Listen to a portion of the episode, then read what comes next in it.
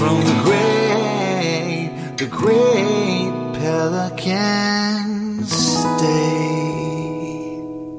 If you make a list of historical events I lived through, moments that I can not only recall the event or what was said, but just how I felt about it at the time.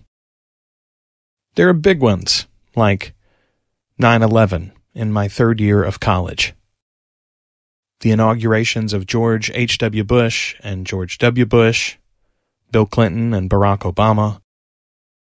I remember the O.J. trial in high school. I remember when the Starr Report was released during high school.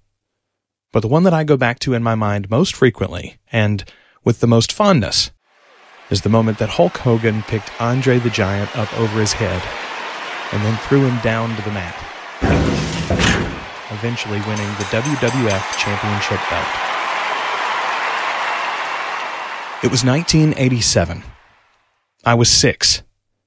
And my grandfather and I watched it live on pay-per-view while the rest of the family were at Sunday night services. It was the greatest thing I had ever seen. And even now, watching it on YouTube or the WWE Network app can give me chills.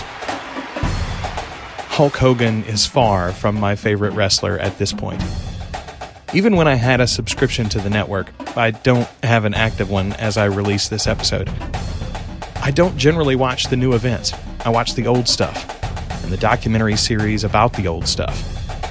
I'm not what you would call a wrestling fan by almost any stretch of the imagination, at least in my current life. But I will forever love the squared circle and all the chicanery that two or more big burly men can get up to in and around it. Wrestling was for me at 6 a real-life version of the He-Man and the Masters of the Universe cartoon I so loved at the same time. Real-life giant good guys and bad guys exploding out of my screen and into my heart. I had action figures and wrestling buddies and videotapes, and Papa and I would buy at least 3 or 4 pay-per-views every year. The WWF was basically just for TV, but the WCW actually visited our area, and Papa and I were there in person to see Sting and the Steiners and Ric Flair and a host of others slugging it out and stomping for emphasis on the punches and selling the angle and pushing the face over the heel almost every single time. I love Hogan and Savage and Warrior and Rhodes. I love Flair and the Firebirds and Steamboat and Stinger. When the sport was reborn as sports entertainment with the Attitude Era, I was there, flipping back and forth every Monday night. I followed the Outsiders and the NWO, Mick Foley and more. I also found an even better way to watch pay-per-view, as a buddy had a hacked satellite dish and a desire to host folks on Sunday nights. I spent at least 2 Sundays a month at Clarence's house with a rotating cast of friends from high school cheering for this good guy or that heel and loving every single minute of it.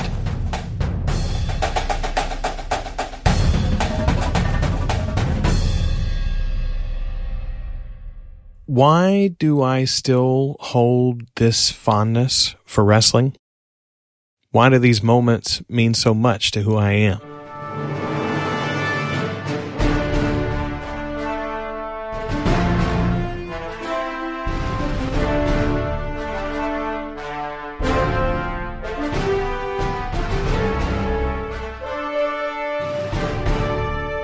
They were, or are, morality plays, performed in a manner that made them impossibly pleasant to swallow whole for a boy my age, learning to be the person I'd grow to become. When Hogan was at his height, I did need to take my vitamins, say my prayers, and work hard. When Nash and Hall destroyed the WCW, I was driving for the first time, applying to colleges and trying to wrap my head around moving out of my parents' house to become a grown-up. When The Rock became Dwayne The Rock Johnson, and better known for The Fast and the Furious than The People's Elbow, I was having kids and happy to get to see my idol once a year instead of every Monday night, plus one Sunday a month. As my kids reached the age where they might need a simple good versus evil story to drive something home, and also really enjoy a properly performed moonsault, the WWE Network was there to give us affordable Sunday pay-per-views, but also an easy forum to show them my favorite moments and memories from a lifetime of loving these larger-than-life superstars. Wrestling taught me how to put on a show, how to show up every night, and that no matter how tired you are or how long the road trip has been, some kid is always watching you. So give them what they came for.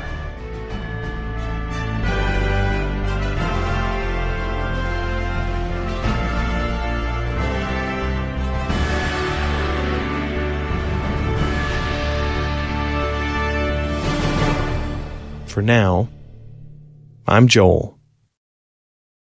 This is my story. Or one of them, anyway. Thanks for listening. You got busted without a dime to your name. You took a bus ride with your mindset to fame. They had a tough time remembering your name. Well, we don't. No, we don't. You missed your big chance to be a Hollywood star, but for most folks, that never was in the cards. Well, you sailed and you failed. Well, at least you got to do it while you were young, before you get old and you lose your nerve. So here's to you, from the great Pelican State. It's never too late to come back home. So here's to you for doing what you gotta do.